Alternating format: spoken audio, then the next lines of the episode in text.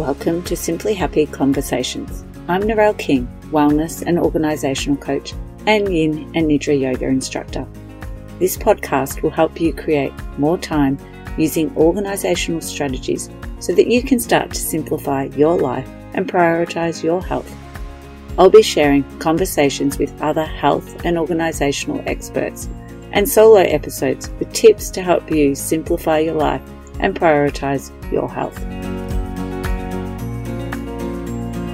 Hi, and welcome to Simply Happy Conversations. I'm Narelle King, and in this Simply Happy conversation, I'm talking with Rochelle, a mother and slow living coach.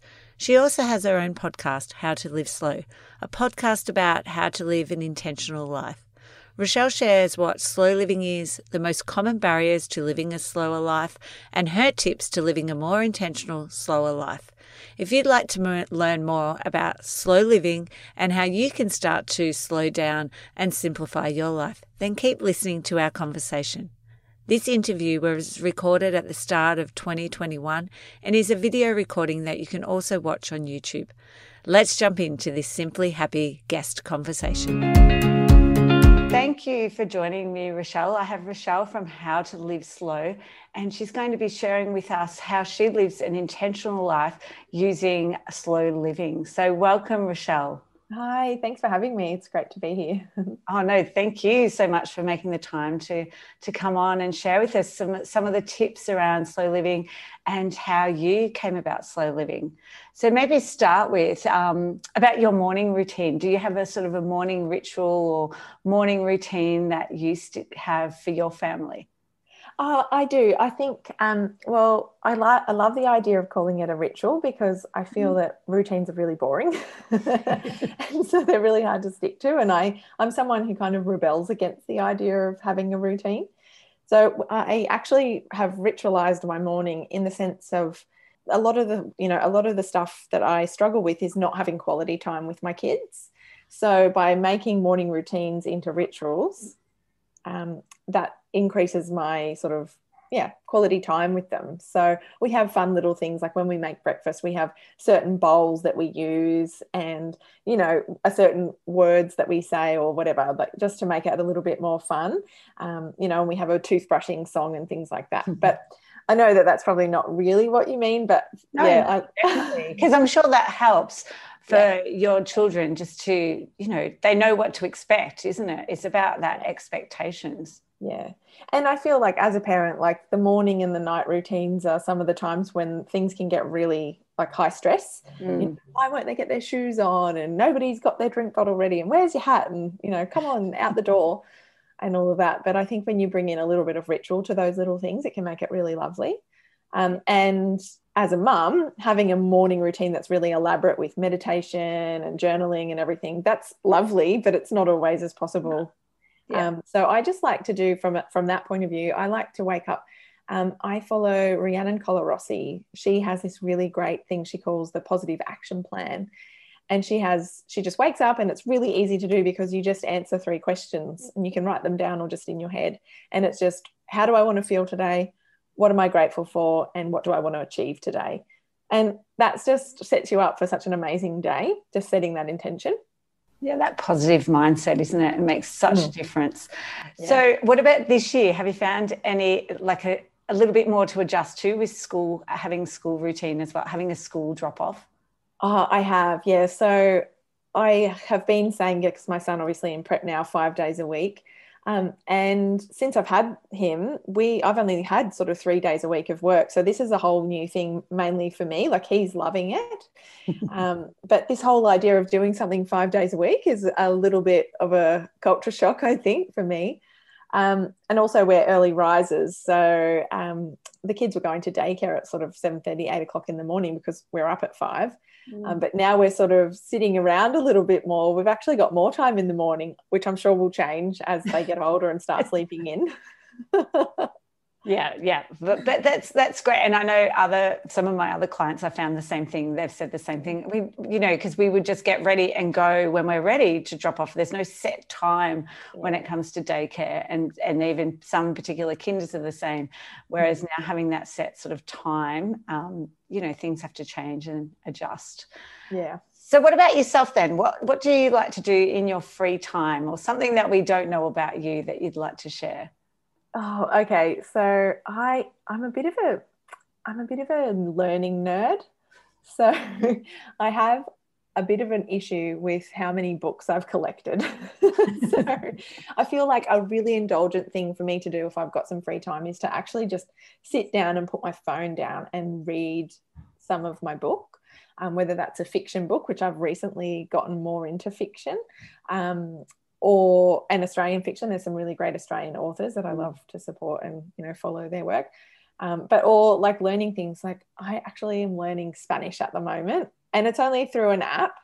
Um, but when I, you know, it's actually really good, and I love it. I do it a, quite a lot. Um, so one day I want to go and do the Camino to, to Santiago, yeah, yeah. Um, which you probably know of, but not a lot of people have heard of. It's a 800 kilometer walk. It's a pilgrimage, mm. um, a spiritual pilgrimage or a religious pilgrimage. Um, so I'm trying to learn Spanish so that one day I can go and do that.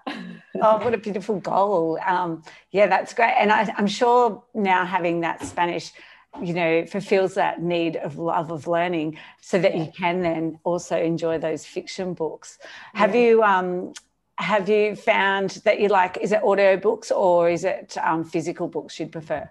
Oh so when i go for a walk i listen to an audio book yeah. um, or a podcast but yeah i love actually the pages of a real book when I'm sitting down. Yeah. And I'm sure you're the same, you know, having a business online, you spend enough time on your computers. So yep. it's nice to actually have a book, isn't it? Yeah, exactly. For me, like scrolling Instagram feels like work now. So um, yeah, it doesn't actually relax me like you would think. yeah, yeah. yeah. Um, so tell us about your business, How to Live Slow. Yeah, okay. Yeah, so How to Live Slow. Oh, well, it started as a podcast. I mean, I just love the ideas of slow living. I probably started out as a minimalist and realized that mm, I really probably, yeah, slow living is just goes a bit deeper for me. Um, and I decided that I wanted to share sort of my story about how I got into slow living and how others can do it as well. Um, and I'm also a life coach. So, of course, I, you know, I feel like I want to work with mums to help them um, I really struggle a lot with the uh, with the the pull to be doing things all the time. And as a mum, like I feel like you know we need to be slowing down so that we can be there for our kids and you know tune into our intuition and um, really be aware of everything that's going on. And I just feel like we're just heading for burnout when we try to do it all at once. And um, yeah, we deserve to live a little slower. So that's all kind of the basis of my business is um, I've got a couple of programs and courses where I help mums learn how to live slower so that they can actually really enjoy their life and enjoy that process. So I know being home with little kids can sometimes feel really heavy or hard. And also because you're going slower and you just feel like you're not achieving the things that you want to do. And so living slow can sometimes actually be a bit challenging for a really high achieving woman. Um, so I've got some really good strategies around how to start to enjoy that process and to see it for what it is, which is a really beautiful experience. Yeah, that's beautiful. Yeah. And um, and even the podcast, like, yeah, tell us about your podcast and how that came about then. So once upon a time when I first had my first son, I actually had a YouTube channel. Like I was a family blogger or family vlogger because I made family videos of all our travels and our daily lives and I did that, and I still do do that sometimes. But I had a video, a weekly video for at least three or four years, and then I thought, you know what, um, I I enjoy sharing what we're doing as a family, but I actually really want to, you know, talk about my experience of motherhood. And so I started this other channel on YouTube called How to Live Slow. And then I came across in so I was talking a bit about like what that would, you know, mean. I made videos about um, slow living and motherhood. And then someone said to me, you know what? I really think that as a mum, most mums are looking for something that they can listen to rather than watch. People, you know, mums don't go down YouTube rabbit holes like we used to. Um, so so why don't you do a podcast? And I was like, oh, that's a great idea. And that's actually, yeah, I think I've had, I'm coming up to a year now. And it's actually been amazing because it's meant that I can have a lot of different guests and a lot of different perspectives on different areas of life. Um, and they also, it's really fascinating how so many of the guests that I have who may not even talk about slow living mm. actually come back to slow living like you've i've had you on the mm. podcast and i've had people talking about birth and physio and all sorts of amazing topics even relationships and it's really fascinating to see how that all can relate and be and uh, enhanced by slow living so yeah that's i love my podcast it's really one of my favorite parts of my business Oh, and I loved it. That I, I, don't even know how I stumbled across. You must have been interviewed by somebody else, and yeah. that's how I was like, "Oh, I love this," and started listening. So yeah, I do. I really enjoy the the short episode. It's not like long amount of time, so it's usually perfect for when I'm driving somewhere that I get a whole episode in, and just yeah, really inspiring people that you interview on topics that it's not just you think slow living it but it is it's encompassing the whole concept of um, slow living which people probably don't probably don't know enough about it you know? I, I, feel like it's getting out there but it's not maybe as much as i mean they might have heard of the minimalist but yeah. not um but not slow living as as you talk about it which is yeah it's it's it's something that we can all you know aspire to as well yeah yeah, and it's much easier than you think, really, to start yeah. living a little bit slower. Yeah. Definitely, this yeah, this five day lockdown has definitely helped, helped to reinforce that. That's for sure. yeah. Um, so, what about some health tips or wellness tips, or even slow living tips that you'd like to share um, with the audience? Would be great. Yeah, sure. So, I think I I think it's really important to define slow living in a sense. Um, so to me slow living like a lot of people just assume it means that you just don't want to do anything and you want to like stay home a lot and say no to everything and it's actually not that it doesn't mean that you're lazy it doesn't mean that you're boring or that you're too introverted or not social or whatever it actually has a lot to do with understanding what your values are so if you say that your value your number one value is family and then have a look at how you're actually spending your time and making adjustments so that if your number one value is family, but you never actually cultivate those relationships or spend time with your family because you know you're working or you're doing all other things keeping yourself busy keeping the house clean whatever it is you know what we do as mums mm-hmm. actually what you want to be doing is spending more quality time with their kids well how can you implement that a little bit and that's why like we're at the start of our conversation i said about rituals and changing your routines into mm-hmm. little rituals for those quality connection times um, so that's what slow living is. It's really a realignment of your life. I kind of think about it as like, you know, how people talk about organic food is actually real food.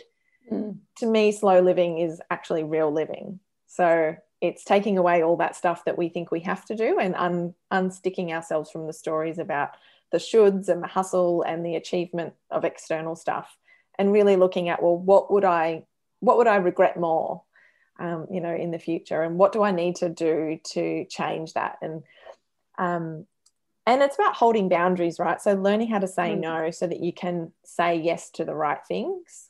Um, and I think people think of boundaries again as being ways that you block other people out, but they're actually just rules of connection or rules of engagement for you so that you feel the most energized. So when you get 100 million invites and your kids want to do 100 million sports and everything, you've got to filter because you've got really strong boundaries. You've got to filter so that you can allocate.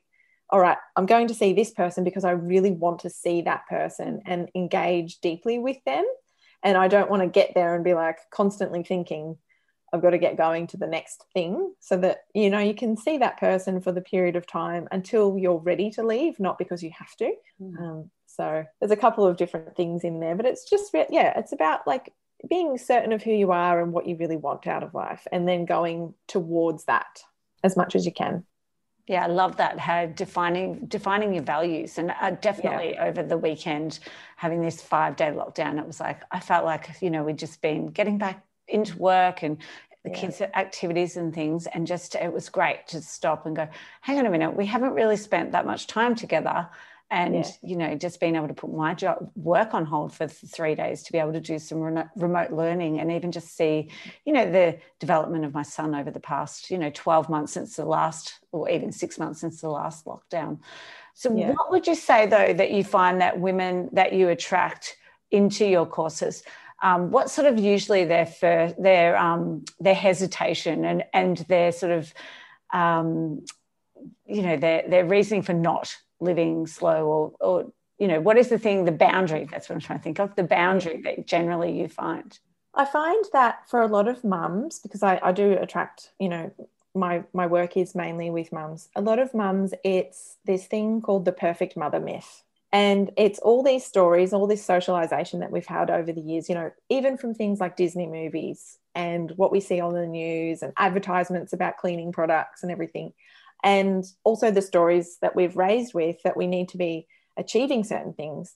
So, the perfect mother myth is this story that we have in our collective mind about what we need to be doing to be a good mum. And there's this whole list of things. It's like being a good mum, working and being successful at work, you know, keeping on top of the house, having a good relationship with our husband, seeing or partner, um, seeing our friends, being a good daughter, being a good person, you know, all of these things. And it's a real hard thing to let go of some of that identity. And we constantly butt up against this perfect person like idea. And and it's a yeah, it's really hard to unhinge, un, disconnect ourselves from that myth and start to look at well, what would be good enough, and what is actually important to mm. me, and what can I let go of and is keeping the house immaculately clean and picking up every toy after the kids every day the best use of my time mm. and the best like is that actually being a good mum or a perfect mum and is is trying to achieve being perfect actually serving me or my family so um, i think that that's where we a lot of us get really stuck at the start yeah definitely do you find that they're generally um, mums who have multiple children or it's their first child and they're realizing how what life's going to be like with a child? Um, I actually think that the moment that it, it hits home the most is when the mum is about to return to work. Okay, yeah. Because obviously, you know, you're home with your first baby or even your second baby, you've got, you know, everything sorted in that part. And then you're like, you think, well, how am I going to do all of that and go to work and do all the other organizing that needs to happen? Yeah. And I think that there's a sense of frustration and possibly even resentment that starts to build when you realize that all of that burden is on you. Mm. And it's not your fault that it's that way, right? As a mum, like we take on, and that's this problem with the perfect mother myth is we take on the idea that it, it does need to be us. And until we have kids, we've been raised to be really independent women and we can control and look after everything. We've got ourselves sorted. So it never really occurs to us that we can ask for help and that asking for help is not actually um, a sign of failure or weakness. It's a sign of like, you know, this allows us to have a much more intimate and deep and vulnerable relationship with those around us. Mm. Because disengaging from that perfection story that we have allows, you know, our husband or partner to say, well, I can pick up the kids a couple of days a week, or, you know, I can do the groceries or whatever, you know, but we've got this thing where it has to be us. Yeah. Um, And that really blocks us from enjoying the fullness of what it means to be a co parent as well. Mm. Yeah. And I'd, I'd, say the people who attract to the to my retreat is the same. That's like, yeah. uh, let it's that first process of letting go to be mm-hmm. able to be able to have some time out yeah. by yourself to even look at your values and yeah. what you want and just allowing you know partner husband to take on all those roles over the weekend and, yeah. and usually do an amazing job of it. Yeah, um, exactly. Yeah. So maybe tell us a little bit more about about your programs and and your products that you have. Yeah, sure. So I have one called the Slow Life. It's like a three month group coaching kind of experience. There's four modules. Um, and so my four pillars of slow living are do less, need less, be more present, and live more aligned. So those are the four modules that we take you through, and then we've got some group coaching calls. Um, it's really fun. So it's just all about that same thing: disconnecting from the stories and uh, changing our habits and living a little bit slower. Um, and I started with that program, and I realized that that's very purely like slow living.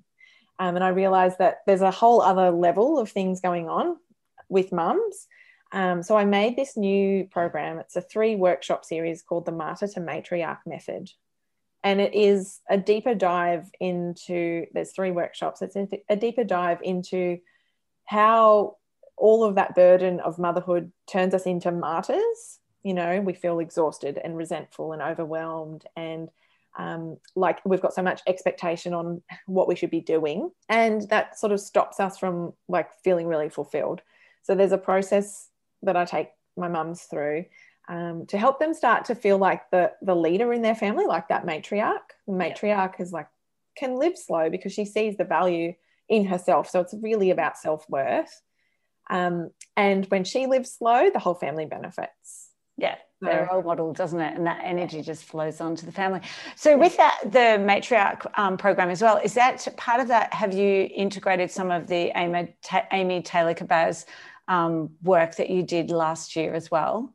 Yes, that's right. Yeah. So, I'm actually, yeah, certified Mama Rising facilitator. Um, Amy Taylor Kabbaz has created this wonderful program and she um, she takes it's yeah essentially a process called we take you through the transformation of motherhood which we call matrescence mm. so matrescence is a really seems like an unfamiliar term but it's basically the transformation we go through as women when we have a child and become a mother same as a teenager goes through adolescence to become an adult we as women when we have a child go through this matrescence process which is just it's such a wide ranging ranging transformation. You know we our brain rewires you know that's why we get mum brain. So our you know from a physical perspective a social perspective emotionally mentally financially or economically culturally we change so many in so many ways. So yeah that's right. Yeah it's um she's done an amazing job and she's got so much language that she gives us around um, you know even just the the mother versus woman kind of thing this is called the inner split Yep. Um, where we feel, and that's mum guilt, right? Where we feel like we need to be successful women, and there's a story around that, and then we've got this story about what a, a perfect mo- or a good mother is, and and how the tension between those two things causes this split within us.